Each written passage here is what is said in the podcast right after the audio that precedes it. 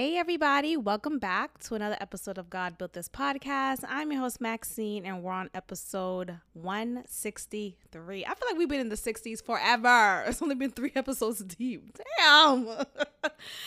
okay, welcome back. We have a lot to discuss because a lot has taken place the past few days since the last episode. And let's start with abortion. Let's start with that little thing you flush down the toilet because you're inconvenienced. Let's start with that. Uh, ooh, that sounds judgy. No, um, it's a joke, but it's not. So I am days from a heated debate that I had with a college friend of mine. And I'm actually happy that um, the debate happened, but also I feel like at what point do you just say no? At what point do you just be like, you know what, I'm not gonna engage in this debate with you. Feel how you feel. I'm gonna go about my day. Like at what point? Anyway, um, but I like how it ended though. So mm, let's start from the beginning. Let's start from the beginning. So I you know, with all of the recent events that have taken place with Roe versus Wade potentially being overturned, um, this has caused, of, of course, a lot of controversy and a lot of uproar because of, you know, p- pro choicers feeling like this is an invasion of women's rights. Um, men should not speak on a woman's body. But you know what's so funny about that is I, I came across a post that said, well, the same men who did put in place Roe Roe versus Wade like the same people who did put that in place are men. So like regardless, it's going to be men either saying yay or nay. Like th- there's more men in um in power in that type of sphere who's going to be able to push things forward or not. So that whole like line is it's kind of getting old. We got to get a new one.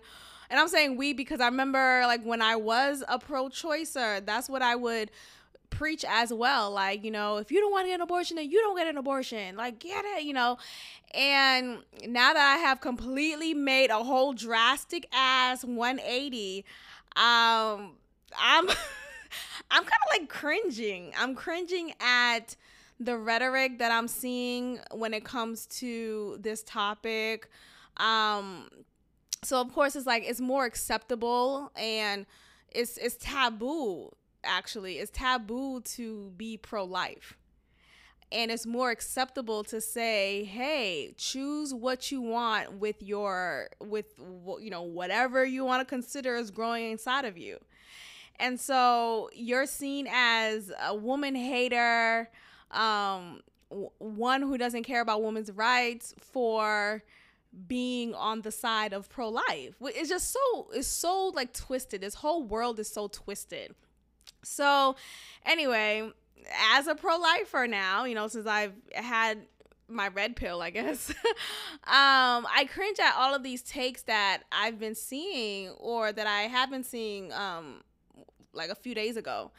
And what strikes me as odd is oftentimes pro choicers will use the valid reason or valid justification why one may pursue abortion in the case of rape, in the case of incest, um, and even in the case of medical concerns that may result in the mother or child's life being at risk if an abortion is not done. Right? Those extreme cases make sense as to why an abortion is sought out. Of course. Like that's not even um not understandable. Now, even with the case of like abortion, of incest, like it's still tricky waters too because you think about like you know, of course that horrible heinous act of one violating you sexually and all the way around and now resulting into you having to foster in your body a child that you did not want unnecessarily plan for. Um, so that is that's tricky waters, right? But then now the question comes up of, well, that child sh- should that child's life now be terminated because of that, right? Like if you choose to not raise that child, um, then sure, that's that's your choice. But should that child's n- life now be abil- ab- what's that word? Obliterated? Oblig Oh, I hate that word, but it's such a good word, but I have a hard time pronouncing it. But should that child's life be ter- uh, terminated basically if they're a result of rape? You know, like I can't, you know, I'm not to judge the decision that is made on that, you know, in that circumstance. Um, I think that is obviously a sensitive one. And if you're not, if you're literally not the woman who has been violated and in result of that violation is now pregnant, is now with child, then I really, there's nothing for me to say. Like, I can't really speak to that. Whatever you choose to do, I, my heart goes out to you either way because I think it's difficult both ways.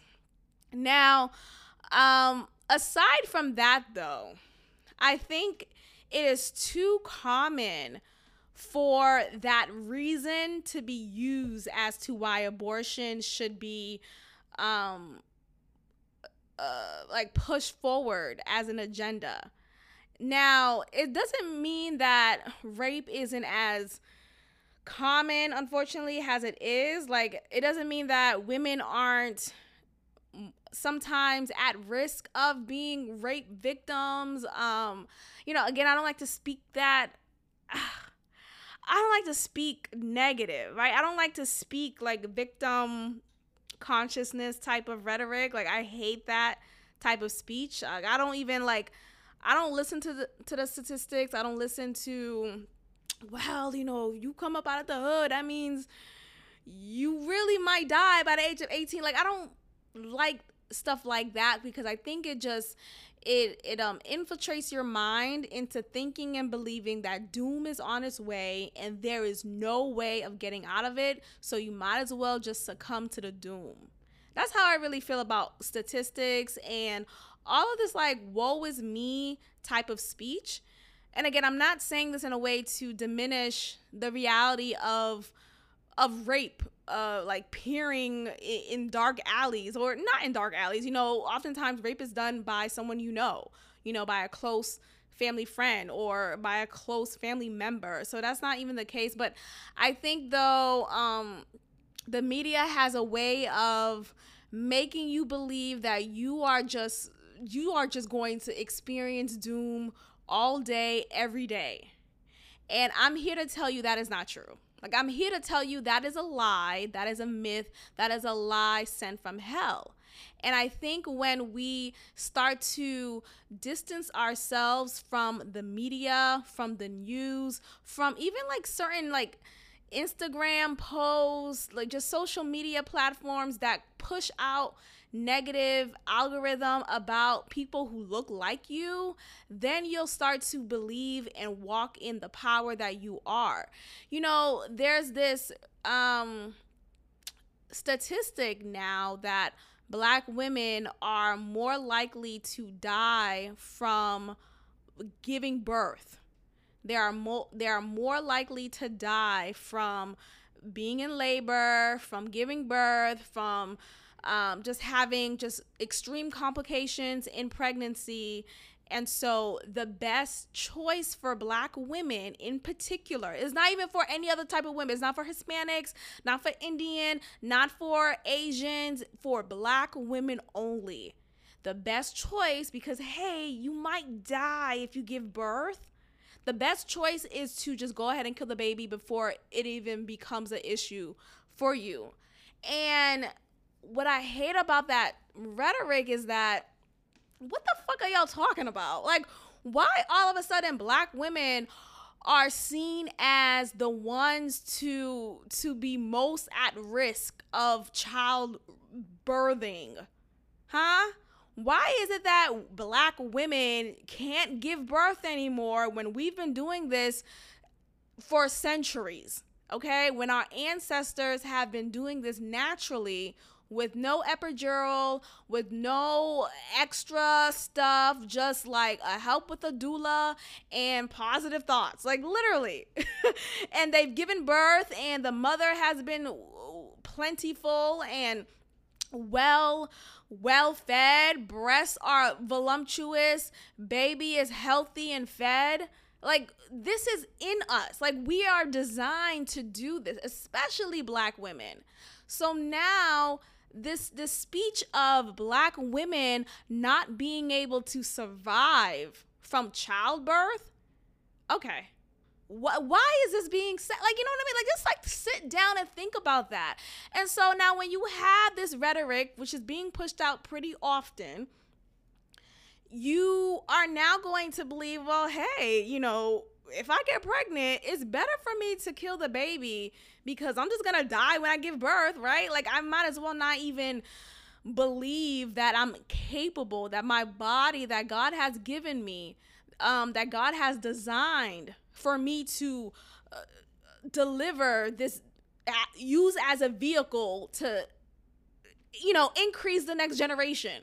Like it's just so crazy to me how the news paints this very victim consciousness mindset for black women. And I'm just here to tell you this is not true. Now, don't get me wrong, there are cases, of course, when there have been cases when black women have been more um just more negatively affected by pregnancy, by just complications with that and I don't know. I just feel like yeah, that's true, but then like we paint we put a lot of focus on that, right? But what if like I'm sure there are white women who are going through very complicated pregnancies as well, right? Like it's not just a black woman only thing. Like what is it about us that is making us unable to naturally carry our child?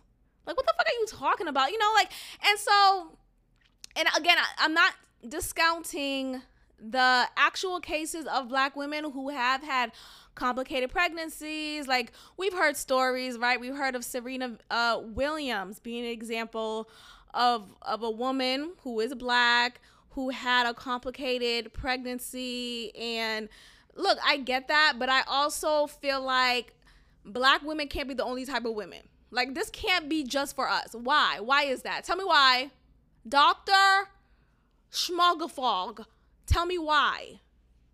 Like, I don't know. I just, again, I just don't like believing the negative news. Not to say that it's not always true. It's not always true. But not to say that there are not cases in which the news is, okay, relevant for this case, for this person.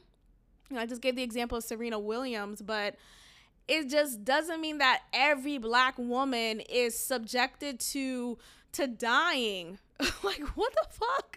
Like there are plenty black women i know who did not have complicated pregnancies from what i know right? Like i don't know their intricate medical details but from what i know there are plenty black women who who did it just right and who was able to do it again and again and again so this whole idea that black women are more at risk than any other group i'm just not going to buy it and i feel like we have to stop watching the news. We have to stop. And it's not even just the news, y'all. Like, you would think that, oh, well, I just got to stop watching, you know, Sunday night news on HB double C. Um, no, it's infiltrating everywhere. It's in Twitter. Like when I'm on my Twitter feed and I see a lot of tweets being retweeted of black maternal deaths and black women not being able to to deliver a child without any complications and this is infiltrating everything like it's on instagram is everywhere so i don't know. You just have to guard your heart guard guard what you see um guard your Instagram feed, your Twitter feed, because ultimately, if you are liking different posts and different videos that uplifts this type of negative rhetoric about black women and what we are naturally supposed to be able to do because God has designed us to do this, um, then we're believing the negative height rather than stepping into the power that God has given us to step into. Um, so yeah, this is like one of the reasons why a lot of pro-choicers will will be for abortion because they will use this excuse of well black women have maternal risk and it's better for them to abort than give birth. So, I'm here to tell you that is a lie. Now, there was um so I'm seeing a lot of posts about this about just being pro choice, pro abortion and just being against of this potential overturn of Roe versus Wade. Now, what's interesting about this news is that this was a leak, allegedly, right? This was a leak. How was this information even brought to our attention? Because this was not something that we should have known until the decision was actually made. So, of course, this leak is going to bring about just discord, um, tension, and it's going to make more chaos ensue in this world that we live in. Because depending on what side you fall in you're going to be at odds with someone who is obviously on the other side and who is so so just staunch in their opinions on what they believe to be the the needed outcome. So anyway, I'm seeing a lot of social media posts of some of my followers, well, everyone who I follow, not everyone, but those who I do follow, um, are posting pro choice um, social media posts. And I'm just like cringing every time I'm watching it, right? So I am like not seeing I literally don't see anyone talking about pro pro life. Like literally nobody fucking says anything. And you know what's so funny is that I follow this is one influencer I follow who is a Christian woman. She is definitely a Christian woman. She professes God and what she does. Like it is not a joke. She's not like overly religious, but like she is obviously a follower of God. Like she talks about God. She references the Bible and she just lives a re- regular life like everyone, but like she you could tell that she loves God, right? And um there's nothing I see from her talking about pro-choice. I mean pro-life. Like there's nothing from her from her feed that is showing support of supporting life. And it it's it uh, disappoints me because you're vocal about everything else, right? Like you're vocal about, you know, Black Lives Mattering, which is, you know, now a farce. and I know we're not supposed to like Candace Owens. I know. I I know. I get it. I get it. She's a coon. She's a I I get it. But there's something came up on my feed and it was her saying she started off her video talking about the black community owes her an apology. Basically, because we know Black Lives Matter, the organization, is now definitely a, a, fraud. Like all of the the activists, uh, you know, Patrisse Cullors and Alicia Garza, all of them have presented themselves to be fraudulent activists and you know Shaun King also as well like these people who present themselves as like you know uplifting black lives and you know denouncing cops and yada yada yada yet they are taking money and profiting off of the lives the dead um the dead who were killed by, you know, white supremacist cops, but they're profiting off of it, gathering and requesting money and getting money from the public in support of this cause. But, like, what are you doing with this money? Like, why are we even giving you money? Which I don't understand why people were giving money in the first place. But neither here nor there. Um, Candace Owens is like, y'all owe me an apology.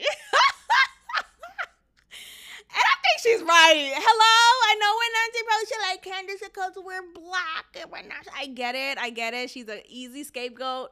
But that right there, I do agree with her. Like, okay, she was right. Not, and she wasn't the only one who you know was against BLM. Um, but from what she's saying in in that specific video. I do agree that Black Lives need to apologize to her. Apologize to Candace Owens. Anyway, so I don't see any influencers talking about pro life. I don't see anybody saying that. But what I do see is a complete opposite. I do see, hey, if you want to kill the baby, go ahead and kill the baby. I do see a lot of that. So I think it's so funny how, not even funny, I think it's actually sad that we're in a world where this is just, it's, it's used as a euphemism, you know? abortion is used as a euphemism. If you really give it the give if you really call it what the fuck it is, then maybe you wouldn't be so comfortable to say, "Oh, I'm pro-choice." Maybe you'll recognize, "Hey, what I'm an advocate for is not okay." Like I don't hear anyone really saying it for what it is. Now, when I would listen to certain podcasts. There was one podcast in particular that I listened to. He was like, um, you know, men always feel like I don't know, you know, I feel like I can't speak on this issue because I'm not a woman, and I get that, but I also feel like that sucks too for men. You know, well, particularly if you are with a woman who you know who you impregnated and you feel like you have no say. I think that sucks too. But anyway, there's a guy that I listened to. He was saying how you know three months should be the max. Like after three months, you sh- there should be no no way it should not be legal for you to be able to abort your child legally at least right you know if whatever you choose to do with your body at that point illegally that's up to you which is still wrong but legally this should not be acceptable and I feel like that is at least fair, but I don't even hear that from anyone on social media. Like, I don't even hear anyone even saying that at least. Like, hey, I'm pro choice, but up until a certain point.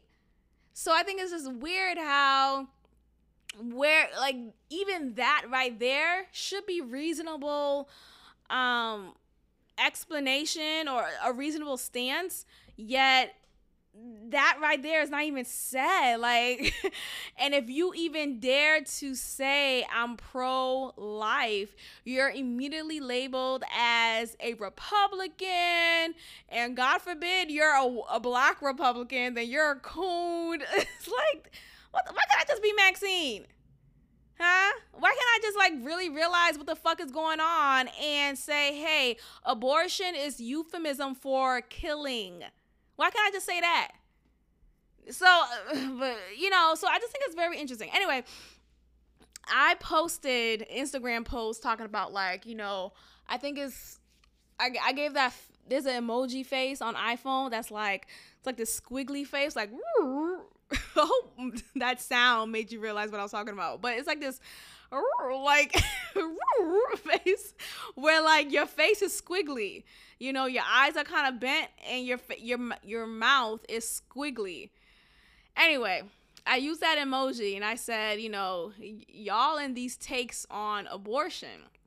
And I said how it's weird how we're not having honest conversations about the cavalier nature of abortion, you know? And PS, I'm not talking about um, you know, having abortion due to rape or incest, you know, those extreme cases. I'm I'm talking about when abortion is done very cavalierly, um, in the sense of, you know, hey, this is inconveniencing me right now. You know, I'm in the middle of my career and I'm just reaching the next point of my career and I, I can't I can't have a baby right now. And then boom, you kill that life. Um the other example of, you know, just like selfish reasons ultimately, or anyway, so I, I was saying that, like, we don't have those real honest conversations. Like, how come we're not talking about just the cavalier nature in which abortion is had amongst, like, within this culture that we're in? Like, that is not everyone who gets an abortion is not because they were raped. Like, shut the fuck up. It's not always that. I promise you, it's not always that. I promise you it's not always that. Like, not everyone at this Planned Parenthood was raped and is with child now because of that rape and wants to kill that baby because of like, that's not the reason. It's because, oh, Papa decided to leave, you know, or hey, you know, I thought I had enough money for this child, but I don't. Like, it's for these other reasons that we think is justifiable enough, but it's not yet is being used as a reason. And yet these reasons aren't extreme like rape and you know incest and cases like that. So anyway i posted that someone who i went to college with uh, responded to me. And she was like you know and what's wrong with that that's what she said. She was like and what's wrong with that? Basically i'm like what's wrong with what?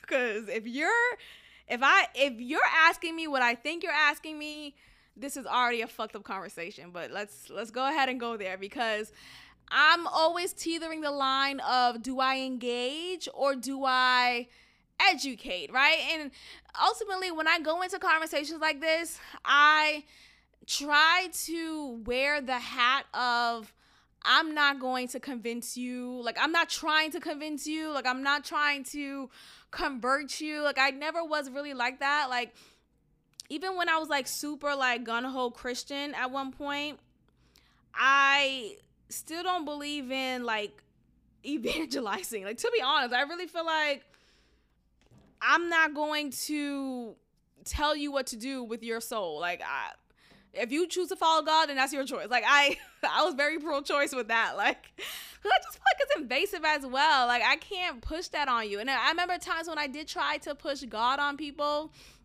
I was just with a lot of aggression, and I just didn't have the heart for that. Like, I don't have to, like, I don't want to have to deal with like you always coming up against me and trying to debunk my belief system, and you telling me I'm, you know, I'm praising the white male. I just don't want to hear that. Are you coming to church every Sunday with me or not? Like, I just didn't want to hear that. So I just immediately just put down the hat of evangelism. It's just not for me. Like, I'm not here to evangelize to you. If if you are curious about God, cool. I invite you to church. Like that was at one point in my life. Now it's like I'm not even. you do what you want. you do what you want. Okay. Anyway, where was I? So she asked me that question and she's like, you know, what's the problem with that? And what she was saying was like, what's the problem with a cavalier abortion? You know, what is the issue with a cavalier abortion. And I read this question and I'm like, okay, how can I like answer this without being hasty, right? Like, what's the best way to, you know, and I always try to think about like, how can I still say what I'm going to say without being harsh or whatever. So we went down to like this whole conversation pool, really debate, but it ended up it ended well, I think. I mean, we stood we stood staunchly on our particular side. So like I didn't like convince her. She didn't convince me otherwise. It just was what it was. But anyway, what I said to her was that like you know, just the lack of consideration for the life that you have inside of you is what is making this a sad case. You know, I think we are so quick to think selfishly in this world and of our lives that we forget that hey the life that we are carrying because that is what god has created us to do. Like whether you agree with being a woman or not this is our special power. Like this is what it separates us from men you know? There's still that difference in gender but this is what separates us. And i feel like when we're still thinking about self and not thinking about the life in us that is just the very starting point of just sadness for me like that is incredibly sad like how how are you so quick to just dismiss this separate life like it's not all about you it's not all about like oh this baby is inconveniencing me right now like oh you know my life is in the way, is in the picture perfect story that I wanted it to be before I had a baby. So I can't have this baby right now. Like all of that should have been considered, yada yada yada. Um, she went on to say like you know, sometimes women are in situations where the condom broke, you know, birth control isn't 100% foolproof and all these like excuses that I feel like are often excuses used by accidental pregnancies. Like, okay, well, okay, and and so what? Okay, the condom broke and you're pregnant. Okay, like what what does that have to do with now the best choice is to kill the child? Is this too harsh for y'all? Like, it, should I change the topic? But ultimately, I just feel like, and then I was telling her, like, in those circumstances, I think the best way to look at it is to change your mindset. Like if you look at something as a burden, you're going to see it as the only option is to abort, abort mission. But instead, look at it as a blessing. Like I think, you know, especially for women who you know, maybe conceiving is not as easy or um maybe they never thought of themselves as a mother and now god blessed them with this child. Like i just feel like it's an opportunity to just embrace this blessing and not see it as a burden. So yeah I, the way i speak is very kind of woo woo and woo woo woo woo sinclair right? But i think ultimately that is just the root to living right. I really do. I think it's just the way to approach things. If you look at it negatively, then it's going to be negative, right? Like if you decide from the beginning that this is this accident is always going to be a mistake. I'm never going to find the beauty in it. I never wanted it in the first place, then okay, like it's going to feel like a choice of I have no other choice but to abort. And I just feel like we have to get to a place in our society where we feel like this is not an option. And I think in circumstances when we feel a lack of support, that is really a cultural thing. Like we shouldn't have to kill a life or take the opportunity of life from a child, from a baby, just because of our perception of life, just because of our idea of what the life would be like for that child. I think we're, we're so quick to put on this like negative idea of life and just to speak this negativity and typically you know what you speak is what will happen and if you speak death upon your child literally right? If you decide to abort the child, or if you speak just death as in like you'll never amount to nothing, your life is gonna be trash, you're just gonna be just like your ancient daddy, like all of that bleeds into their identity and they they of course will adopt that and become exactly what you have said for them to become.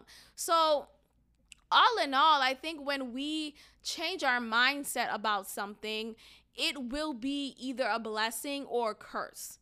And when we realize the power in our words, the power in our thoughts, then we will realize, hey, this cavalier attitude that we have a that we have about abortion is actually definitely demonic. Is giving demonic and it's giving just a way to just um attack black babies, black communities more and more. We don't see enough fertility clinics in black populated communities, yet we see a lot of Planned Parenthoods.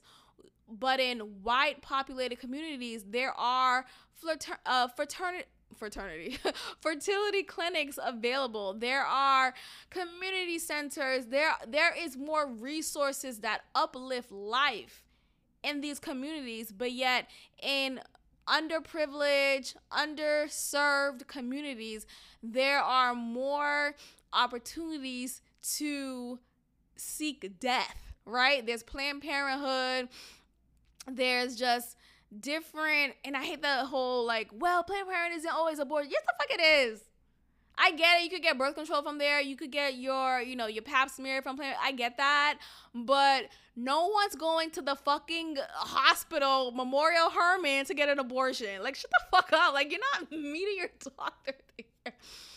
I remember when I was talking to, I was debating this with my with a former friend, and I said that very point. Like, no one. is going to an actual hospital to get a legalized abortion. No one's fucking doing that. You get you go down the street, you go in the alley, you go to a Planned Parenthood. That is the only place that really is um nurturing in that sense and I was just very like very clear on that. And um she was like, "Okay, yeah, you're right." I'm like, "Yeah, bitch, I know the fuck I'm right. The fuck."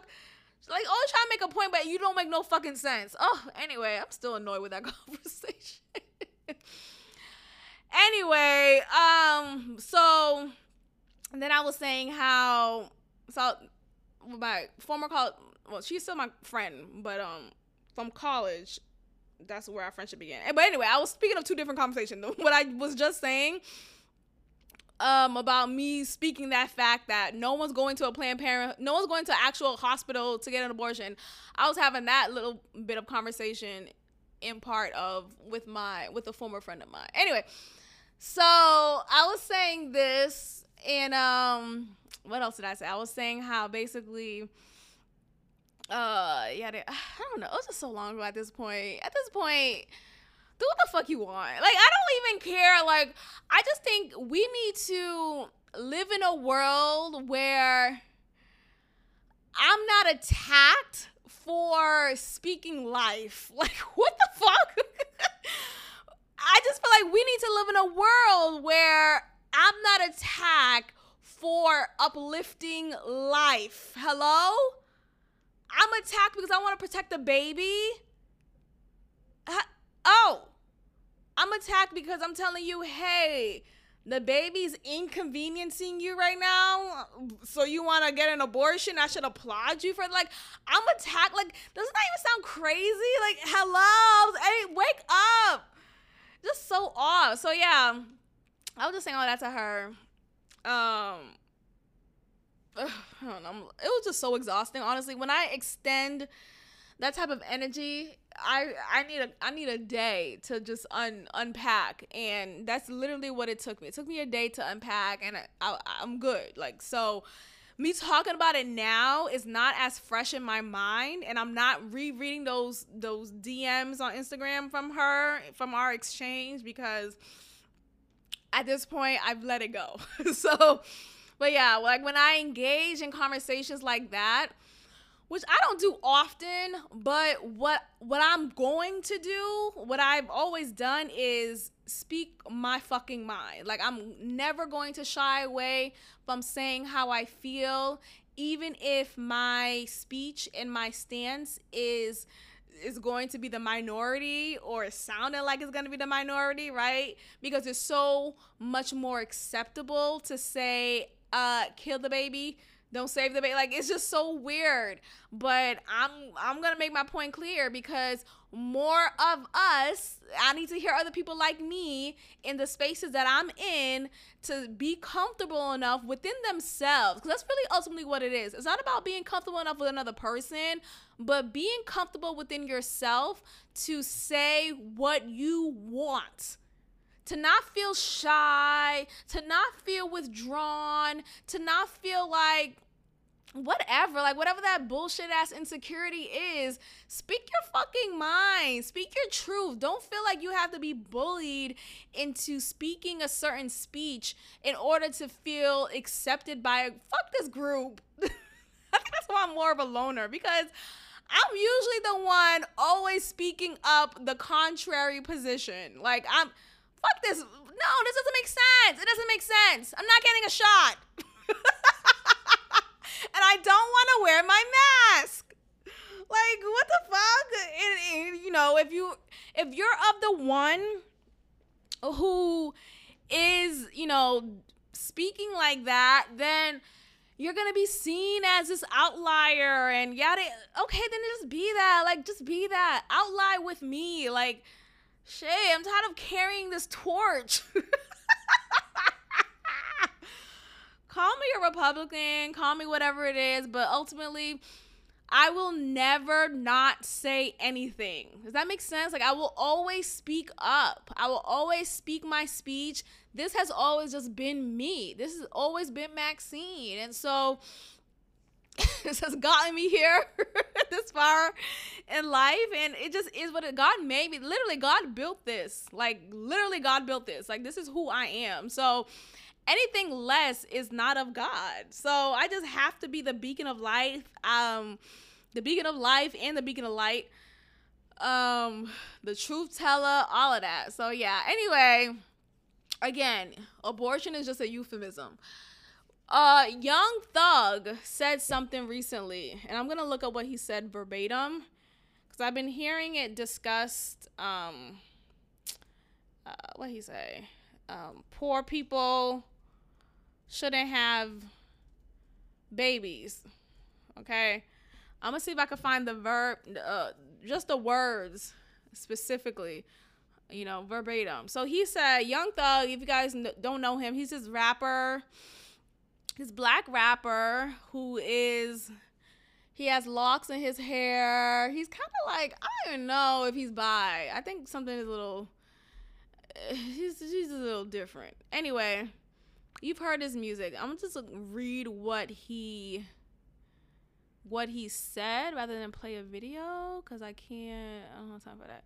Anyway, so he says here, God needs to set some rules Thugger said into the camera, We need new rules. We need a new oath. If you dead broke, if you a broke ass nigga, you should not be able to you should not be able to okay this is a different part of the of the comment but let's let's go off you should not be able to nut you're oh okay you're bringing poor kids into this world fuck nigga okay you're making niggas rob and kill and steal because you're running around with no type of career, no nothing. Now your kids growing up wanting shit, your kids growing up looking at Thug and his gang. And let's see. When you ain't got nothing, don't work for nothing, don't have a future, you've got to adjust to whatever a nigga do for you. He began. You want you can't want top tier situations and you and you're the bottom of the barrel. Bitches be dead broke, wanting a Birkin. Where the hell you gonna put the Birkin at? that is a funny line. Where the hell you gonna put the Birkin at, sis? Um, okay, so this has sparked some conversations in the podcast world. And I want to give my two cents on this as well. Now, he's not all the way wrong. Let's start there. He's not all the way wrong. What I do, cause you know people don't be saying things like very like, um, like very like politically correct. So it may not be received well enough for the next person. But what I'm gathering from his words is, if you're not I don't know. Like if you're not stable enough, right? If you don't have a plan, if you don't have a goal, if you're not um well uh, what is it? Well motivated, if you're not determined, right? If you're just kind of like a bum, like not even just you know, it's not about like having fancy cars or whatever, but if you're just a bum, you don't you don't really care about your life and you probably leech off of others, then it's not a good idea to bring forth life. Now, what makes this comment tricky is that he keeps on like preaching specifically uh poor kids. You know, you're bringing poor kids into this world. Now, what's problematic what's problematic with that is it's not the kid's fault for being poor um, the kid should not be put into this box because of that. But you know, sometimes we live in a world where that is put against you. I get that, I get that. But I think ultimately what he's saying is that if you're not trying to create the best life for your child, why bring a child into this world? Uh, I get that, but I also feel like when is the right time? You know, like I think like, you know, sometimes we have this like broke mindset, this poor mindset, and we think that oh, until I have $90,000 coming in yearly, until I have a three, four bedroom home, until I have a pool in the backyard, that is the perfect time to to have a child. And that's just not how life is. Like you can't really be meticulous when it comes to that, you know, as best as you can. And I feel like there have been so many great examples of kids who grew up in poverty um and who grew up just in disenfranchised situations yet turned out to be very successful, very well mannered, um, very motivated, very influential, positively influential people. You know, think about Malcolm X. He grew up in in just the mud, and yet he you know became this positive influence upon black lives just upon america overall so when we discount the positive impact a poor kid could have in this world, then we're just doing ourselves a disservice. Like it's, it's not fair to that child who wasn't given a chance, a fair chance in this world to then take away the opportunity of life for that child and say, hey, well, you, you, probably ain't gonna be shit anyway, so you might as well just get aborted, right? Like, you know, it, it you know it pushes more of this like pro-choice argument, pro-abortion, pro-death argument because now you're justifying why it's better to to to choose death than it is to choose life and you're using the excuse of the circumstance. You know, your circumstance right now may not be the most favorable, but it's life. Like, I think people don't recognize how precious life is. And I get it when you're in just a hard upbringing. Um, it may feel like hell. Um, but there's a lot of dead people who would love to be alive right now. And I'm saying this respectfully, you know, to all the spirits out there. But like, there's a lot of dead people who would possess bodies of the living you know, whenever there's an opening for that, you know what I mean by that? Like, you know, whenever we as living beings try to just knock on death's door and be like, hey, I just want to talk to my dead aunt. And next thing you know, you open a portal. Now that portal is an access point in which a dead spirit could infiltrate and live in your body and habitat in your body. Because dead people want to be alive.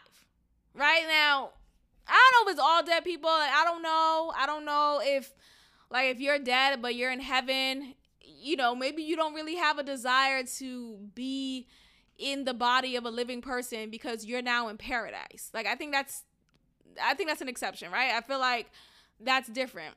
But if you're in purgatory, if you, you know, you made it to hell, you're going to figure out how can I get in this living body? How can I infiltrate the lives of the living so much so that I could find a way to possess this body? Anyway, I'm saying all that to say it is not favorable to be dead.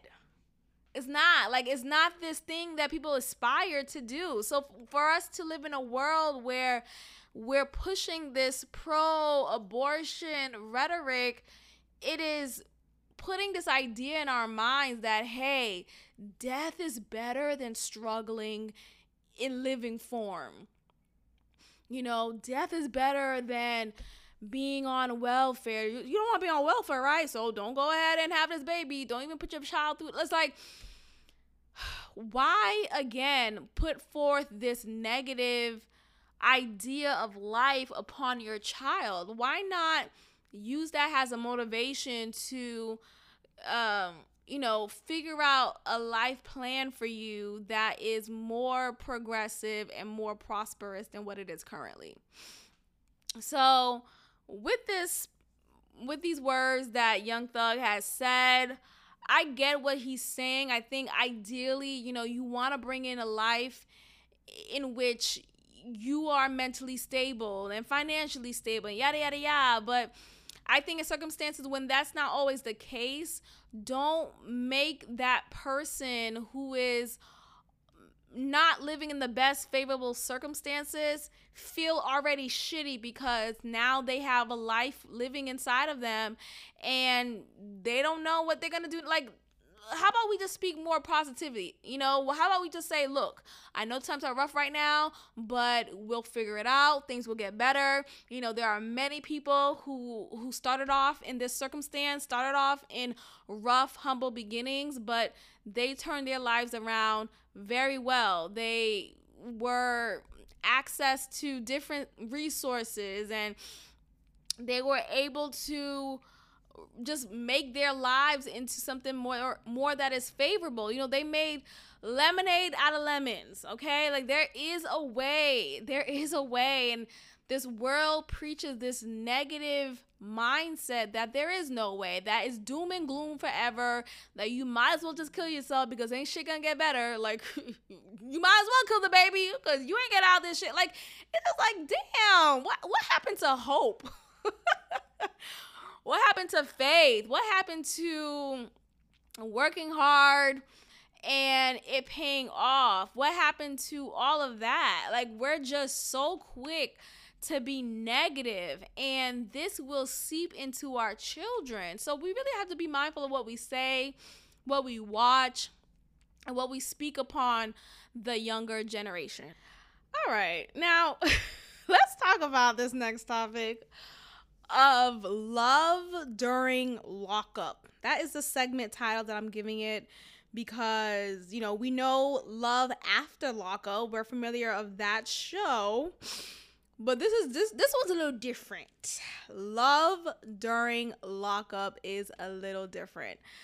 This woman named Vicky White, she is the assistant director of corrections and she is uh in a relationship allegedly with an inmate named Casey White, whom of no relation. Um they are fugitives together. They have fled the the correctional facility. She has assisted him in escaping prison. And now they are out in the abyss together. And let me just tell you this. this is to sound crazy, but I'm here for it. I, I don't see a problem. now, here's, you know, the tricky side is He's in prison because of capital murder. Now, this is alleged. Who knows if it's true? You know, some people just be in jail for wrong reasons, right? They're falsely accused. But I mean, this nigga probably did that shit. So, let's go ahead and read this um specific just a timeline of it all because this has been unfolding for the past few weeks now and I'm just trying to keep up. There's so many just new development. So these are two white people, if that is not clear. You know, white woman, she is the like I said, the correctional officer, the assist like she's a really high position in the facility and she has assisted her lover who happens to be an inmate who happens to have the last the same last name as her. Um, she has assisted him in fleeing the prison.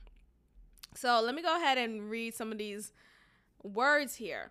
In the weeks leading up to the disappearance, Vicky White had sold her home. She told coworkers that she was retiring and mentioned plans of going to the beach. On April 29th, she told them she be, she would be transporting Casey White alone to the courthouse. Now, that's where excuse me, that's where things just definitely, you know, became available for them to finally flee.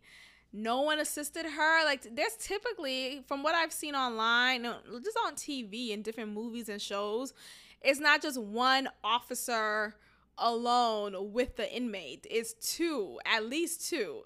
So, this was already just a snafu. So, anyway, she convinced the team that she's to transport him alone to the courthouse. Hours later, they were both reported missing. Missing, gone, vanished without a trace. The transport vehicle was found later the same day in Florence, but Casey White and Vicky White haven't been seen since the morning they left the jail. Warrants have been uh, issued for each of them. Casey White for escape and Vicky White for aiding the escape. There is up to $15,000 being offered for anyone who's able to, you know, provide them with any info. So this is just insane, right? This is insane. This is not the first time this has happened. Not with these two people in particular, but I've heard and watched different documentaries of cases in which a correctional officer, which is typically always a female correctional officer who falls in love with an inmate and decides, hey, I'm going to risk it all for you. It's love.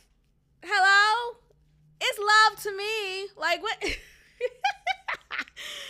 I just see this as an example of going for love at all costs, choosing love at all costs, being at risk for love uh, at all costs. Like, you know, it is what the fuck it is. So, anyway, um, some timeline of these events include a getaway vehicle that they eventually ditched but there's no reports on of course where they could be. They haven't been found yet. Um there was no indication of a former relation or of a relationship between them. Like i guess they made it very secretive of course and no one suspected anything up until she fled up until she fled so they said Vicky White showed no fear when leaving jail with Casey White. So, you know, the whole excuse of I was manipulated and he put me, you know, he put a gun to my head and said, if you don't drive this car, I'm to shoot you. Like, no, no, no. She was a willing participant. She was probably the one who orchestrated everything. So, you know, it is what the fuck it is. So, honestly, go for it. Go to Mexico and live your life, king and queen. Like, go ahead. Like, at this point, so what? So what? Yes, he's accused of capital murder, but that doesn't mean he's gonna murder you. Like, come on. People be like, oh, you know, what they say? If you see this man, please hide. Don't try to play hero. This man is very dangerous. Go call the police as soon as you can. Yada yada yada. It's like that doesn't that doesn't mean that's true. Come on. Maybe you murdered someone else. Doesn't mean you're gonna murder me.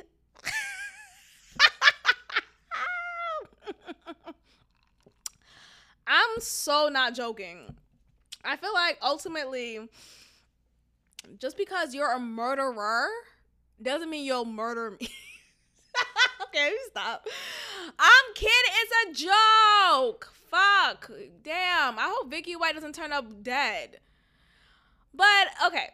Really how I I really do see it as let's let them be. Let them be. So what? So what? Like incarceration is like for the birds anyway. Like what the fuck? Prison should be demolished anyway. So like let them be. At this point. talk about defund the police, you know, demolish the prison system. Okay, when you finally have a case of a man fleeing the prison, you know, facility, now we mad, but we were just talking about defund the police. What's what's next? If the police is defunded, what's next? There's no one watching the inmate. So, of course, of course, this inmate's gonna be able to flee. So what what do you want? You want defund the police and then you want inmates at the same time? Which one? Which one? So anyway, go for it. You know, I am rooting for them. And I hope they go the distance. At the very least, like I hope a couple of years go by before they're caught. Um, you know, that would suck. You know, she's an older woman. She can she can spend some years in jail in her later years in life. It's just like that that would suck. So I think maybe he probably awakened a love in her that she didn't think she was able to have. Like I think it's a beautiful love story. Is this crazy? I think this is a beautiful love story. You can meet your man at any cost. but yeah, um, you know, I'm just here for it. I'm really I'm not joking. This part is not a joke. This is not a joke. I'm so serious. But um former inmate on Vicky White, she was very sweet and kind. That's what they called her. Um, what they say? La- they keep on saying Lauderdale. So are they saying this happened in Florida? Because my God, Florida is a mess. We know she participated. This must have been Oh, okay. So she sold her home just 12 days before this before the disappearance. Um, what else? Uh, Casey White stayed in touch for two years while he was in state prison. So they had a two year relationship. Yeah, they had a two year relationship. Yeah, it was meant to be. It was meant to be. I'm always on the side of love, no matter the circumstance. And I wish them the best. I wish them the best. I think we need to stop like stop wasting your tax dollars on things that really don't matter. Focus on like uh, abducted children. I'm talking about oh, this woman helping an inmate flee prison because she loves him and they're living this life of love together like let them be. They got away with it. Obviously, your system is not well structured enough. Obviously, y'all got some more explaining to do. Blame yourselves. Don't put the blame on this inmate and this CO. I'm so serious. Like that's the fuck? Put your resources towards all the black kids that are abducted all of a sudden. Huh? Put your resources in structuring the foster care system well enough so that it doesn't feel like a sexual trafficking situation let Vicky and Casey White be merry and live. Like let them live happily. Like it's okay. Like sometimes you gotta leave the prison. Sometimes you gotta flee. Let's talk about Ready to Love. Now I'm re- go ahead, cue the music. Now I'm ready. I'm ready to love. Okay. Joy. Joy, joy, joy. I was rooting for you. You know I was. Y'all know I was. Um yeah, I have to I have to admit I am very disappointed.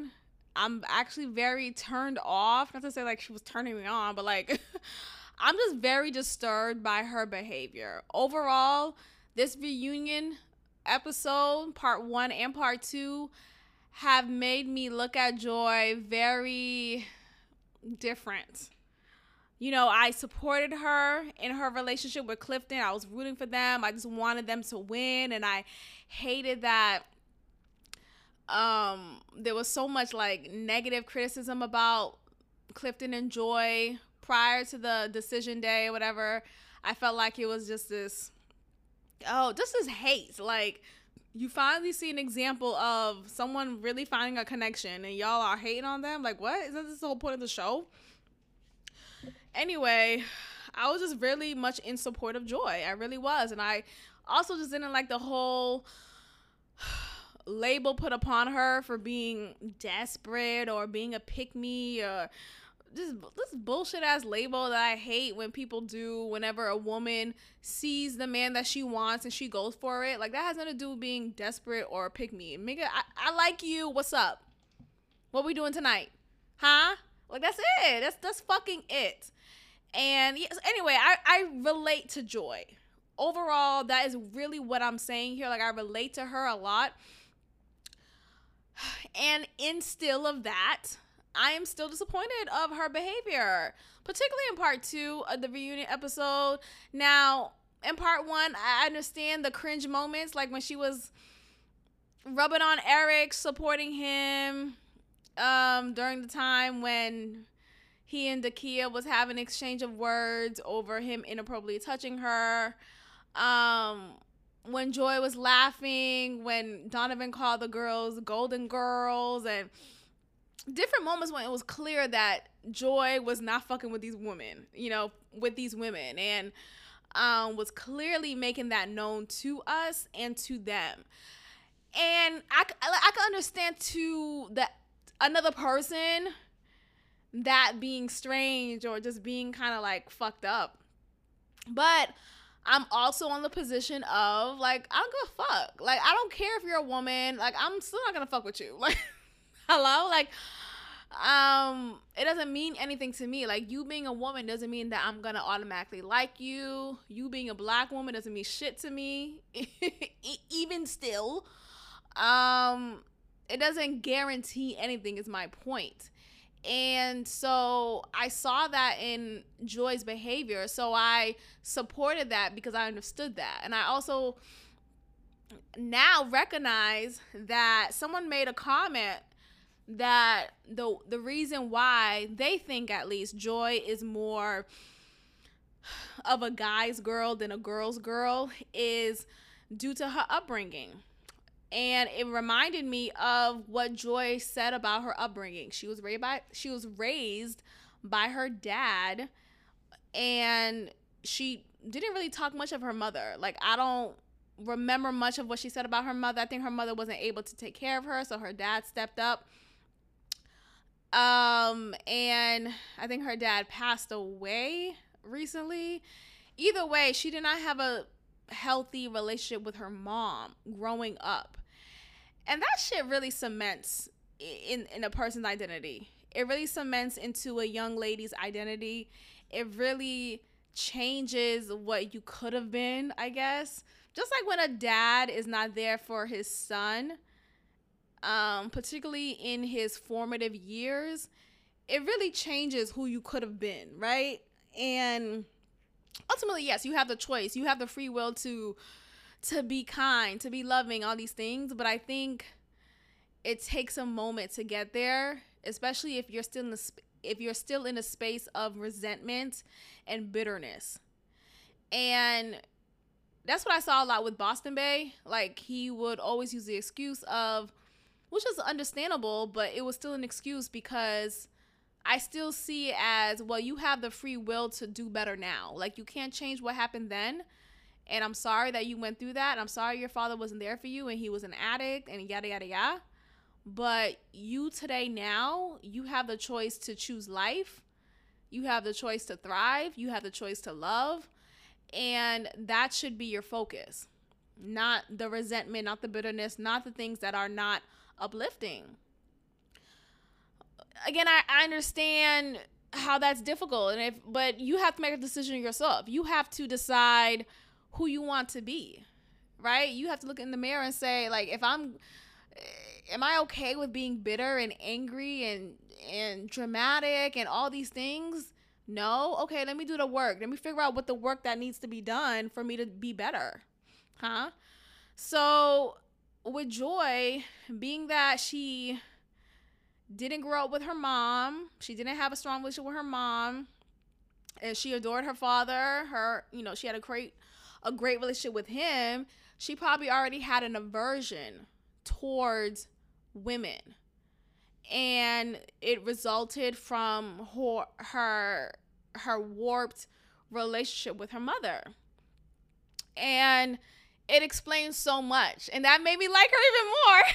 like I know I I I know you want me to hate her, you know, all these like uh, just all these people talking about her so negatively. I get it, but I also again, I like to look at the root of things. I don't like to just like immediately chalk you up because of what you are presenting yourself as. I like to understand the reasons behind it. And I feel like being that she shared that history of her upbringing, it explains a lot. Now, yes, it doesn't excuse her shitty ass. Like, I think she was definitely crass in the handling of Dakia. Now I understand in the sense of like, look, at this point, my man is my man, and I'm anyone who's against us, we at war, right?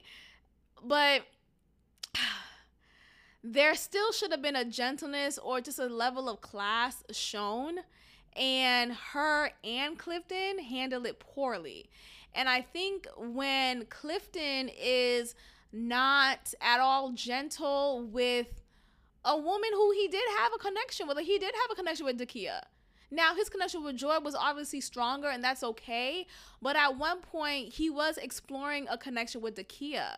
And to make Dakia feel like it was all in her head, and Joy saying that out loud, it was all in your head. Like, no, girl, you watch these videos, like the videos that they show us as viewers of the of the program they're watching it as well on the couch. They're watching that edit. They're watching that package. That's what they call it. So the Joy is seeing that. Yet she is still choosing to not accept the fact that oh, Clifton was exploring a connection with another woman.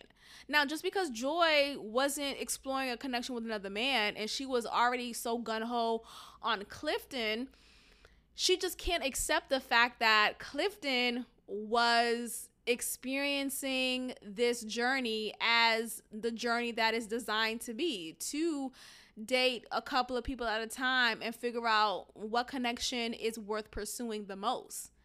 So that is a hard pill to swallow. So I understand, like, dang, uh, th- these videos are showing Clifton you know, flirting heavily with Dakia and look at her in her eye, going on dates with her. Like that's that's not easy to accept. I get that. I get that joy, but I think in those moments instead of insulting Dakia's intelligence, right? Cuz you you she was she was essentially insulting Dakia's intelligence and making her feel like she made it up. Like it was all in her head. That's an that's an insult to my intelligence, I would feel like.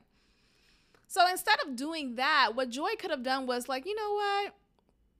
I see how you felt that Clifton owed you an apology or an explanation. I can understand that. And I wish he would have said that. I wish it would have been a clear and clean end um, rather than the way that it ended. So I'm sorry you feel that way. I'm sorry that it was done this way. Like I think it could have just been handled with care and gentleness. Like ultimately you got the man, girl. Like Joy, you got him. Clifton is yours, right? Allegedly. Um so like what you have with him is cemented, right? Like you should feel secure enough in your relationship with him to now be at this reunion show and to look at things from the perspective of a woman who is now with the man that she desired and he has chosen her um to be okay with having the conversation of yes at one point clifton was exploring uh, whatever it could be with dakia but you know what made it better he still chose you at the end of the day so like she joy could have settled in that in that reality. Like, okay, yeah, he he did flirt with Dakia. Yeah, they went on a couple days, and yeah, he flirted with her, and he looked at her up and down, and I don't think they kissed, so that's good. But I think Joy could have left that reunion with better class, with class, period. Because better indicates that she had some class, and throughout episode one and two of the reunion show, she did not display that at all. And you know me, I'm a classy woman. Okay, I really am, just through and through. You know, so it disturbs me to see a woman like Joy, who I resonate with, present herself in a manner that was déclassé at the very least. It was very déclassé. So my heart went out to Dakia, and I was sad that she cried. But you know, I think Dakia is really just a hey, like she's up forward. She's very mature. You could tell she's very mature. And she's not someone who's like rah rah rah. And I think she was she felt very vulnerable in that moment, and just it just kind of hurt. Like damn, like I know I have a man. She says she has a man right now, a boyfriend right now, and that's cool. But at one point, I did like this man, and now he's just making it seem like this never really happened. Like that's the worst thing in the world to really think to yourself, like, was this ever a relationship? like what? That's just crazy. So yeah, Joy Joy showed her ass. She absolutely did. I think Clifton showed his ass as well. He could have been a better man in that moment and handled Dakia with grace. You know, yes, you chose Joy and your heart is with her and you gave her a key to your home or whatever it is. but you could have still gave it you you could have still explained yourself and gave Dakia the courtesy that she deserved. You could have did that. That was fucked up. And it just unfortunately it makes it seem like, hey, the way that you dogged out Dakia could be the same way you dog out Joy. And you know, I don't like believe in that either. The whole like, oh, if he cheated on you, he'll cheat on her. No, if he cheated on her, he'll cheat on you. No, fuck, he won't. Let me drink this water. Hold on. I don't believe that. I just, I again, I don't like to stay in negative headspaces. Like, yes, that marriage ended because of infidelity, but does that guarantee him being an infidel to me? No. I don't know. I just, you know, it, it is what the fuck it is. But yeah, anyway, how did I get there? But I think Clifton definitely could have been a better man in that moment. Joy could have been a better woman in that moment. And they could have, you know, again, I'm not all, I'm not this whole, you know, all for women, you know, fuck women. women. Ah, y'all may, I feel like it comes off that I really don't fuck with women like that. I don't. No, no, no. I do, but then I don't, right? I'm very like quality over quantity. Like I'm not gonna have like, oh, I just want to have a group of girlfriends just to have a group of girlfriends. Like, no, if I'm calling you my friend, I really mean that shit. Like it really means a lot to me. So I don't call everyone that, you know. And I feel kind of weird saying you're an acquaintance. Like, hey, you're an acquaintance. But I mean, that is like we gotta use our words, right? That's a, that's a word, and it's applicable. It's no shot to you. Like, not everyone's my fucking friend, and that's okay. Like, that doesn't mean that you're my enemy. It doesn't mean I don't fuck with you. It just means that we haven't developed a friendship in which I could call you a friend. Like, we we we not that cool. Be like, I don't talk to you like that. I don't trust you with my heart yet. Like we haven't had moments in which I felt like there is a level of trust present and that I could be fragile to you and you won't hurt my fragility. This is friend that I I don't fucking know. It's weird. I don't want to talk about her because she may listen. I don't it might be weird, but I just feel like sometimes when um like these like seasonal friendships like like I don't know how to talk about it because I don't know. I don't know if she still listens, but it's just weird. Like you know, you you anyway. Let me just not talk about it. But I I when I call people a friend, it really means like I really mean that shit. I don't just call any old body that, and it really means something. So I think ultimately when you present yourself as someone who really I keep on farting. Oh my gosh, I'm so sorry. I don't know if you guys hear anything, and I shouldn't even said that, but I'm just like letting it loose. But I think ultimately when, you know, friendship means importance to me, I just recently started talking to my old college best friend. Like I literally just reached out to her. She just came in my mind. I'm like, you know what? Let me just like send her a text. And I did. And she responded and we were just like talking for like a good old couple of hours one day, a couple of days ago just talking about everything and anything like you know how you're doing you know mental health all this stuff because she was going through a lot emotionally and mentally. And she is so much she is in a better place now and i'm just so happy to hear that. But like we kind of faded. We faded away in our friendship after college kind of just went our separate ways just wasn't you know in each other's minds or in each other's sight really which is unfortunate but you know, things happen. And I'm just happy that we're able to reach out to each other and it just be like, hey, like, hey girl, like, hey, like it's good. So that made me feel like, okay, we're we're friends, we're good. Like, cause I've always been this whole, well, if you're out of sight, you're out of mind. Guess we're not friends anymore, type of thing. When it shouldn't have to be that way. Like, just because I don't see you every day doesn't mean that we don't have a friendship. Like a friendship doesn't have to always look like I see you every day or I see you a couple times a week situation. Like that's just not that's not realistic. You know, not every one of your friends will live in the same city, same state, same country as you, and that's okay. And that could still be your friend. Like y'all could still be just, in my head, I was just always like, well, I guess we're just not friends anymore. but yeah, I'm happy that we are. I'm happy that we are. So that's that's cool. Um, but yeah, the other friend I was talking about, I just think sometimes like when friends suddenly just don't talk to you anymore, and it's more like an out of sight. It's not even like an out of sight, out of mind situation. It's just like this friend in particular, she is typically like out and about, like not really in the area. But before, when she was in the area, we'll link up, catch up, whatever. And apparently, she has been in the area and hasn't reached out to me at all. And I'm just like, oh, okay, that's weird. Um, my birthday, you know, came and gone, and I remember like, oh wait, she never said anything to me. It just looks like this weird energy, and I just feel like what the fuck? Like, what the fuck, man? Like, why can't you communicate?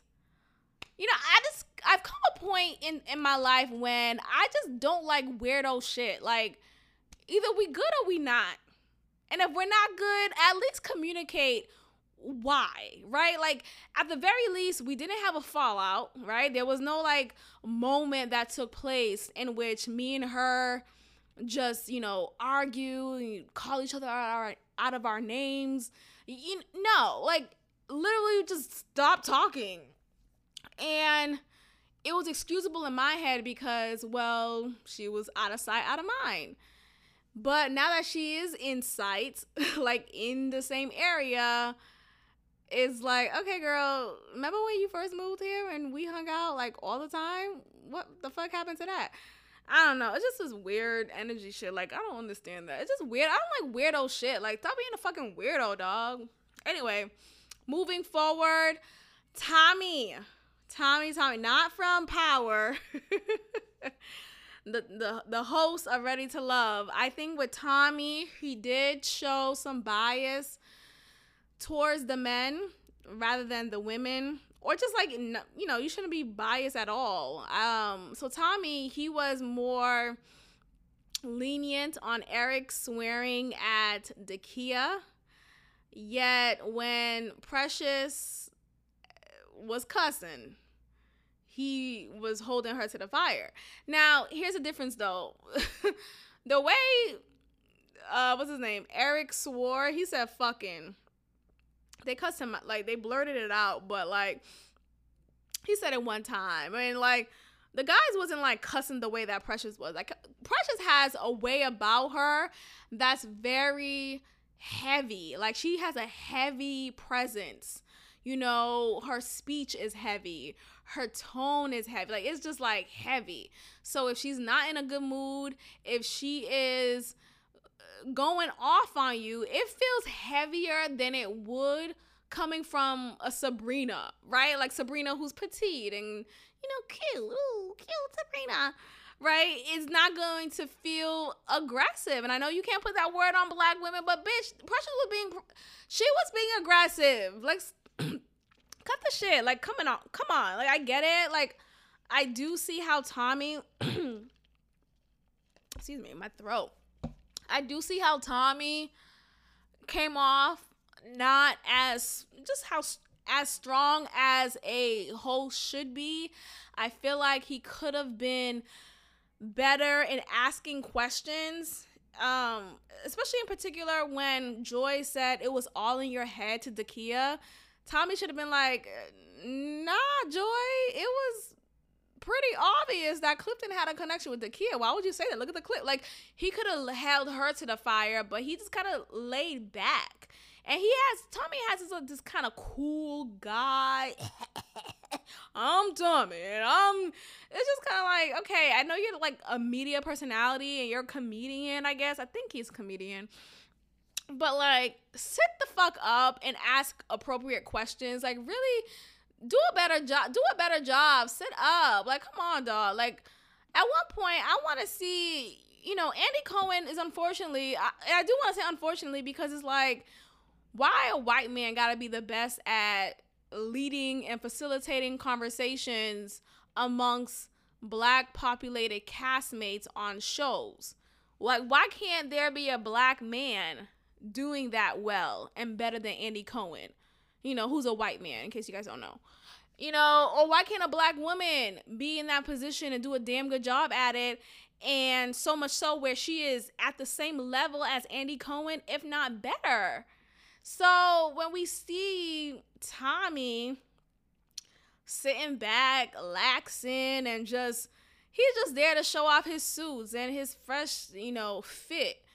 It's like, okay, dude, but can you really host this fucking show? Cause I got questions. And he could have did a better job in that Joy and Dakia and Clifton situation. So ultimately, you know, I think Precious definitely was high or drunk. so she probably wasn't high or drunk. I think she definitely was valid and feeling the way that she did. I think she could have did a better job. Again, it's about being classy, y'all. Like there's a way to get your point across without cussing, without popping off at the lip. Like you you could be more effective than you realize when you really speak with the clarity and precision that you can speak without using cuss words, without, you know, putting your hands in someone's face, without getting up, getting all rowdy. Like you could cuss someone down. Trust and believe. You could cuss someone down with being just a classy person that you are. You could do a damn good job at it. And I get it. There's there's no like comparison to saying fucking bitch. Like maybe you could add that towards the end. But I think ultimately if you're if your comeback, if your shady comment is always filled with um cuss words and just below the belt statements, then you lack creativity. That's really what it is. You lack creativity. Anyway, let's end it here. I want to end this episode talking about why, again, I'm in support of Casey and Vicky White. I feel like we should just leave this case alone. Let them be together. So what? So what? She assisted an inmate in fleeing prison. So what? Let them be. Like, it's okay. He, I'm sure he served enough time in prison. Like, did, did he really need to serve 20 years to fulfill his sentence? So what? Okay, he served 15. That's enough. Let him go. Let it go. All right, guys. Goodbye. Thank you for tuning in to another episode of God Built This podcast with your host, Maxine. Be sure to leave a review, give me five stars, and of course, subscribe. Also, follow God Built This podcast on Instagram at God Built This Pod. God bless.